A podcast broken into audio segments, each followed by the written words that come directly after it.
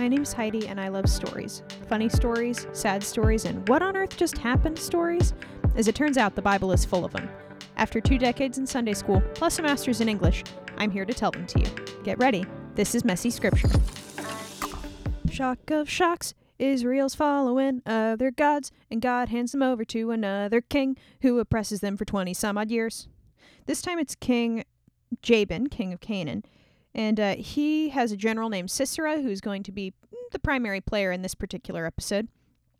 And because Sisera has a pretty substantial chariot army, about 900 chariots of iron, which are, real big, powerful weapons for this era, kind of like the equivalent of 900 tanks, Canaan is effectively suppressing Israel. This goes on for 20 years, and Israel finally calls out to God, who sends them a judge. Now, this judge is a prophet lady. Her name is Deborah, and while she is married, that is just about all we know about her husband. She judges Israel under the palm of Deborah, I'm assuming it's named after her, and also prophesies there. Eventually, she summons a man named Barak to her, and she points out to him that God has already told him that he should assemble an army of 10,000 men because he's going to drive out Sisera and Jabin. And Barak is like, I will go to war if you will go with me, but if you will not go with me, I will not go to war. And Deborah's like, all right, but just understand that Sisera will fall into the hands of a woman and not you. So you won't get much credit for this, but you will still be victorious if I go with you. And Barak's like, absolutely, sounds great, let's do it. So they put together their army, and Sisera's army is drawn out, just like God had told Barak and Deborah that it would be, and they fight. Israel's army was encamped on Mount Tabor, and when Deborah saw the army of Sisera, all 900 chariots, plus infantry, down below, she tells Barak, is this not the opportunity you were waiting for? Go. Go fight now. God has given them into your hand. And Barak's like, oh yeah! So he rushes down the mountain, and he just straight up routs him. Not a single man survives, except for Sisera, who runs. He flees on foot as far as the tent of Heber the Kenite. The Kenites were descendants of Moses' father-in-law, so they weren't exactly Israelites, but they weren't, super distant. Anyway, Heber was, and so Sisera makes it all the way to his tent and runs into his wife. Her name is Jael. Sisera sees this pretty lady in the tent and is like, please protect me, give me something to drink, I'm so thirsty. Give me some water. And she gives him some milk. It might be an innuendo. It's not entirely clear. We'll get to that.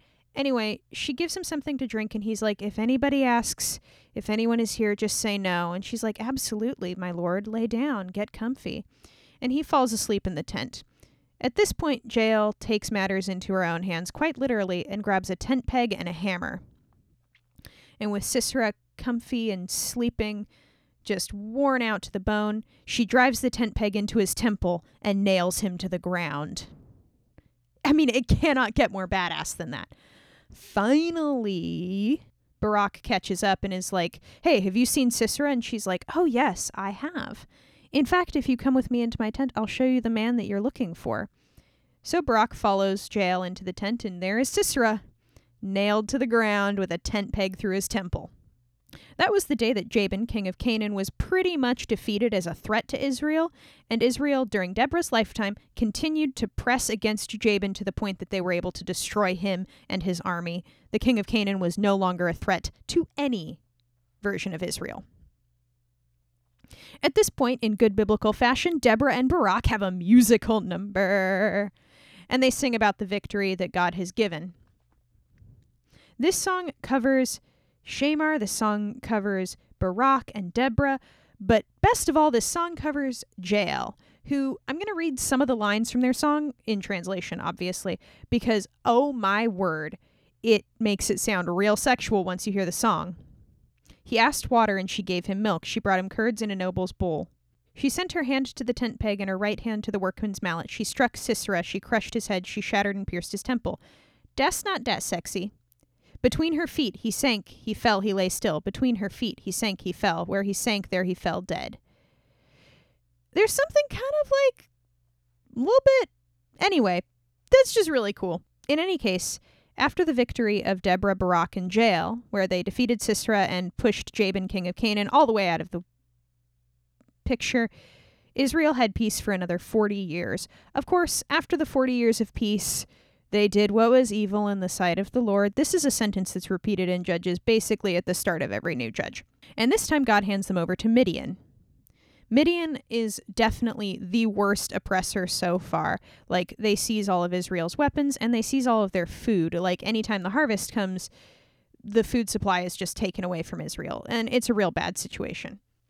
When Israel cries out to God for help, you know, like they do, this time God actually answers and is like, you know, I brought you out of Egypt. I brought you away from the hands of the Egyptians. I delivered you from those that oppressed you. I said I would be your God and that you would not follow the gods of the Amorites, and you agreed, but you have not obeyed that. You have not obeyed me. But Israel keeps crying out both in repentance and for help, and God shows them mercy. He sends an angel to a man named Gideon, who can be found at the bottom of a wine press, threshing grain. Some people might take this as cowardice, but it's also a small act of rebellion. After all, he's not supposed to be threshing grain at all. He's supposed to be handing all of it over to Midian. Yes, he's hiding at the bottom of a wine press, but he's also keeping the food supply going. So, I mean, really, who's the winner here? And the angel sees Gideon and calls out to him, calls him a mighty man of valor, which is like, okay, you got to picture Gideon's way down in this hole, threshing grain in secret. And the angel is like, you brave, brave man. And Gideon's like, I think you might be in the wrong house. I think you're looking down the wrong wine press.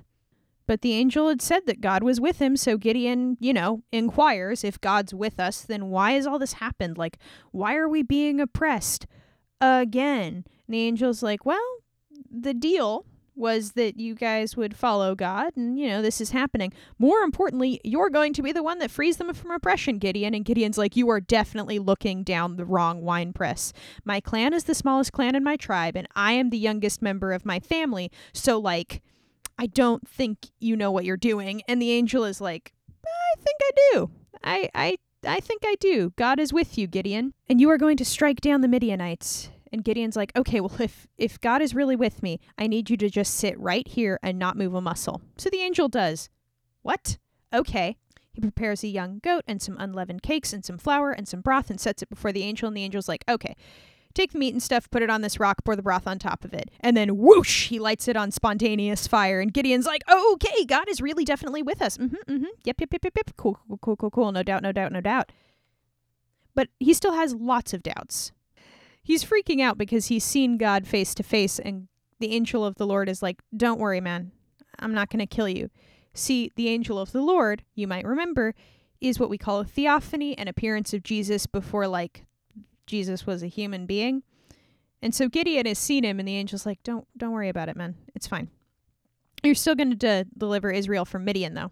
First off, make some sacrifices to God and fix the altar problem that's happening in your house. So Gideon builds an altar to the Lord and sacrifices some bulls on it, but then he also, in the middle of the night, destroys the local altar of Baal. This is another one of those things that Gideon does that it's like, it's not the bravest way to do it, but he did actually follow through and do it, which is like, props to Gideon. He destroys the altar of Baal, and when the men of the town wake up and realize that somebody has destroyed the town altar, they're like, who did this? And they figure out who it was, and they go to his dad, and they're like, we're going to kill your son because he destroyed the altar of Baal. Think about that. Israel is so far gone from what they promised they would do that a town is going to kill someone for destroying an altar to a god they were not supposed to be worshiping anyway. And the dad is like, you know, I see that all of you are upset. What I don't see is Baal. Baal doesn't appear to be here to defend his own altar. So why don't we let Baal deal with this? Like, if Baal's upset and able to do something about it, Baal will deal with it. And that's how Gideon got a second name, Jerubbaal, which means let Baal contend against him. Like, as in, let Baal deal with his own problems. At this point, the Spirit of God comes upon Gideon, and he summons an army. The army contains the Abizarites, Manasseh, Naphtali, Asher, and Zebulun. They all go out to meet him. Gideon's also still freaking out, so he asks God to give him a sign. He's like, this is a big commitment. Here's what I'd like to do. I'd like to leave a fleece on the ground, like some wool, and if it's wet in the morning but the ground is dry, I'll know that you're doing this. And the angel of the Lord is like, okay. Happens. Gideon wrings an entire bowl of water out of this fleece, but the entire ground is dry. If you've ever seen wool, you know that there is absolutely no way that wool doesn't, like, soak up water that's out, but it also, like, does drip. So Gideon wants to be just triple dog dare you sure. And so he tells the angel that he would like to see the sign again in reverse. This time he's going to leave the fleece on the ground, and if the fleece is dry and the ground is wet, he'll be 100% sure that God is with them. And the angel agrees. See, Gideon's not just like testing God to see if God will show up. Gideon's testing God to see if God will show up. And there's a difference in tone and an attitude to that. So he leaves the fleece, and this time the fleece is totally dry and the ground is wet. That is not how wool works. So clearly this was God, and Gideon has the confidence that he needs to go out and fight Midian. Gideon versus Midian. Hey, I'm just happy I got to say that out loud. Gideon leads his army, which at this point numbers about 32,000 men, out to where they're going to fight Midian, and God is like, there are too many people with you. At this point, it is too fair, and it will be unclear to Israel that I had anything to do with this. It will seem like it's all you. So announce to your army that anyone who is afraid, who is trembling, who is nervous, can go home. No harm, no foul. 22,000 of the 32,000 go home, and now there are only 10,000 men left. And the Lord is like, there are still too many. So here's what I want you to do. Take them all down to a river. Tell them all to get a drink. Separate the people who drink by kneeling and cupping their hands from the people who lap up the water with their tongues, kind of like a dog, and we'll see what we see. Turns out about 300 men drink water the weird way, and the rest of the army, all 9,700 of them, cup the water with their hands. You will guess which group God sent home. He sent home the big one. So now there are 300 men with Gideon, and he is going to fight the entire army of Midian, which is not anywhere close to 300 men. It is a much bigger army. Gideon's army encamps above the army of Midian, which is spread out below them in a valley, and once again, Gideon gets cold feet. So he and a buddy sneak down into the Midianites' army to kind of see how things are going, and the army's pretty big. As it's described, it looks like sand on a seashore, like they can't count the tents. It's also not that hard for Gideon to sneak in, and he overhears someone telling his dream to a buddy. Person one dreams that a barley cake rolls down, hits a tent, and the tent falls over flat. That's ridiculous. Like, for those of us who don't understand what that would look like, that's like imagine a full assembled tent that several people could sleep in getting knocked over by, like, a pumpkin pie. It's not how things work. And the other guy responds to, like, this is definitely a sign that the hand of Gideon is going to defeat us because God has handed the Midianite army into the hand of Gideon. And Gideon's like, well then. He tells all of his men to take a trumpet, a torch, and a jar. They're to light the torches, but then cover them with the jars and hold on to the trumpets. And at the signal, they're going to blow their trumpets, smash their jars, expose their torches, and scream for God and for Gideon. They surround the Midianite camp. Spread very thin. Keep in mind there are 300 of them, and this army is seashore sand equivalent. And at the signal, they all blow their trumpets, smash their jars, making an immense noise, and expose their lights and scream for God and for Gideon. And the Midianites get so confused that they begin to attack each other, them and their allies. Pretty much, they do all the work for them. Israel's army pursues the Midianites and their allies until every last one of them is killed. That's right, Gideon has just delivered Israel from Midian. Gideon's army is in pursuit of the kings of Midian, Zebah and Zalmunna, and a couple places, Penuel and Succoth, refuse to help Gideon's army because they're exhausted and they don't want to get involved. Gideon makes a promise to come back and get his vengeance, but first he captures the kings, kills them, and then he goes back and gets his vengeance, breaking down the tower of Penuel and also, like, flailing the lords of Succoth. At some point, because Gideon has really toughened up, the men of Israel ask him to become their ruler. You and your son and your grandson. And Gideon's like, I don't think that I will do that. I will not be your ruler. However, he did ask them that all the men give just their earrings of the spoil to him. You know, Ishmaelites. There's a lot of earrings. So they do that, and Gideon makes himself an ephod. The ephod was something that the priests were supposed to wear, and it wasn't so much like mystical in one sense. It wasn't the ephod that had the power. It was a way that God communicated with Israel, and Gideon made himself one. And it became a huge problem. Like, the people of Israel worshipped Gideon's ephod instead of worshipping God and instead of actually dealing with the real priesthood. That being said, Gideon did buy peace for Israel for 40 years during his lifetime. Back when Joshua was alive, the people of Israel followed all through Joshua's life and through the life of everyone that had been alive during Joshua's life. That doesn't happen here. As soon as Gideon's dead, Israel's back to following the Baals, back to following Asherah, back to doing everything wrong, in part because Gideon had flirted with idol worship, but in part because Israel is slowly having lower lows. Like, their bad condition is much worse than it used to be. Things are getting worse, as you may have noticed, but things are still going to get better. The cycle of judges is going to continue, with conspiracies and prostitutes and Fabio-like hair. I will catch you next episode.